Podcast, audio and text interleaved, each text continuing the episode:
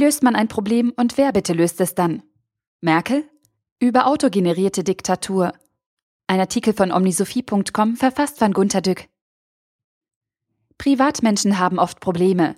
Sie finden sich übergewichtig oder ehelich unglücklich. Sie bringen nach Meinung des Chefs oder Lehrers zu wenig Leistung oder sie rauchen immer noch.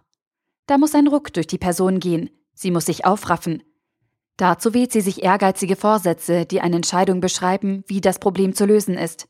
Die Vorsätze enthalten ein Ziel und eine Roadmap mit allen Meilensteinen, wie schwindende Kilos auf der Waage. So, nun muss die Person das Problem nur noch echt lösen. Wir wissen, dass dies ein delikater Punkt ist, und zwar sehr oft in unserem Leben.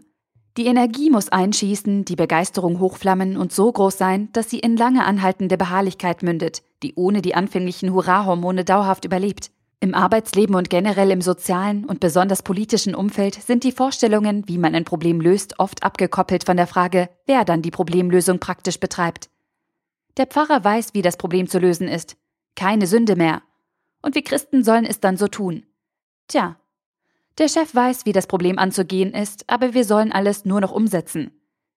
Diejenigen aber, die das Problem echt lösen sollen, sehen naturgemäß mit schärferem Blick auf die Feinheiten, die Mühe und die Plage. Keine Sünde, der hat gut reden. Nur noch nach Plan umsetzen, auf unsere Knochen. Deshalb kommt es regelmäßig zum Konflikt von wie und wer. Wer begehrt gegen wie auf? Wie punktet mit den ethisch wertvollen Zielen der Projekte? Wer bringt die herbe Mühsal zur Sprache und wird verachtend und brüst zurückgewiesen? Willst du denn etwa nicht in den Himmel? Bist du also gegen die Erreichung der Unternehmensziele? Diese moralische, äh, fast hohe Arroganz schmerzt die niedrige Angst vor Mühe sehr. Es verwundert, dass das Wie oft so hoch auf dem Ross argumentiert, wo doch die innerpersonellen Konflikte mit viel mehr Verständnis, ja sogar Augenzwinkern geregelt werden. Per Silvestervorsatz und Neujahrsamnesie. Mit innerpersonellen Zwistigkeiten hat das Wie, der Kopf, seine lieben langen Erfahrungen mit dem Wer, dem Körper. Aber im Meetingleben liegen Wie und Wer viel weiter auseinander, weil um das Wie die einen alles wissen, die anderen aber schaffen sollen. Man debattiert die ganze schöne Meetingzeit um das Wie. Nur kurz vor dem Ende des Meetings räuspert sich einer und fragt, gut, das Wie ist jetzt vollkommen klar, wer aber macht's?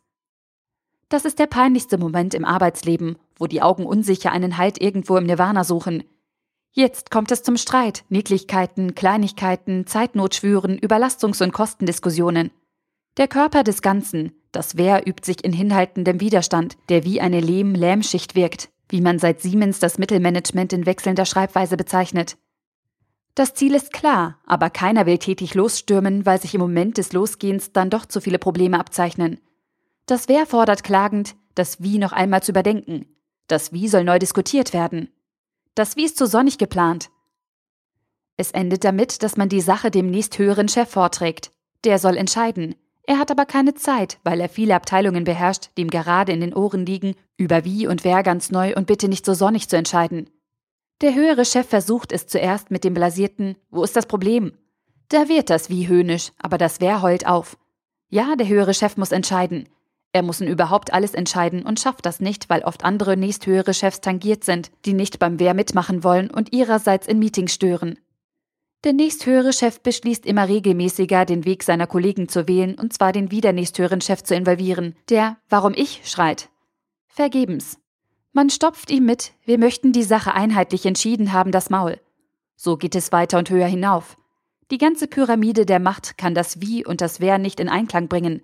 Das ganze Unternehmen und das ganze Volk haben als Einheit und Ganzes gesehen jedes Mal so etwas wie einen innerpersonellen Konflikt. Das Wie beharrt auf dem Vorsatz und will Taten sehen. Am Ende landet der Konflikt ganz oben. Natürlich nicht einfach so. Der Konflikt wandert unter unendlichem Zetern und persönlichem Streit in Meetings nach oben. Das mittlere Management hat damit einen Vollzeitjob. Der Konflikt steigt hoch. Liebe, Einigkeit, Solidarität, gute Beziehungen verbrennen auf dem Weg nach oben. Dann landet alles bei Merkel. Sie muss das Wie und das Wer zusammenbringen. Das tut sie auch jedes Mal nach bedeutsamen, fast ostentativen Zögern, worauf sich das Wie und das Wer heftig beklagen. So eine blöde Entscheidung hätten wir viel früher haben können, schreien sie. Und sie haben recht. Sie hätten alles weiter unten ohne Streit selbst entscheiden können. Nein, sie tragen alles Seehofern zu Merkel und muffeln dann unwillig beim Wer, bei der Ausführung. Sie versuchen Merkel mit dem Androhen von Nicht-Wiederwählen und Image-Schaden anhängen ins Wanken zu bringen. Merkels Mundwinkel bleiben unten. Sie trägt die Bürde der autogenerierten Diktatur, wie jeder DAX-CEO und höherer Boss überall. Heute tobt die Diskussion um Flüchtlinge, den Umgang mit dem IS nach jedem Anschlag in Paris und anderswo bald auch. Mit Griechenland zu den Zahlungsterminen, mit der Ukraine bei mal wieder einem Volltreffer irgendwo. Das Wie weiß genau, was zu tun wäre, oder es gibt sich diesen Anschein. Das Wer sträubt sich bei konkreter Sicht der Einzelmühsal. Ach, die beiden kommen nicht mehr so gut zueinander in diesen Tagen. Das Wie ist so sicher und wütet so laut, dass nichts geschieht. Das Wer gibt sich überlastet und begehrt genauso wütend auf. Es ist von Hass die Rede. Warten auf Merkel, die dann wieder nichts recht machen kann. Wir erzeugen eine Diktatur, die wir nicht lieben. Merkel soll bitte so entscheiden, dass alles sonnig ist. Geht ja nicht. Oder doch? Wählt doch alle jemand anders. Hilft das wohl? Nein, es bleibt so. Alles ganz genauso, wenn sich wie und wer nicht früher und weiter unten einigen wollen. Ich meine, wollen. Können, können sie schon. Oder wollen wir noch höher hinaufgehen und alles per einiges Europa entscheiden lassen? Oder durch die Verfassungsgerichte? Volksentscheide? Reicht das schon? Oder müssen wir noch mehr Möglichkeiten schaffen, alles noch weiter nach oben zu schieben, um es zu verzögern?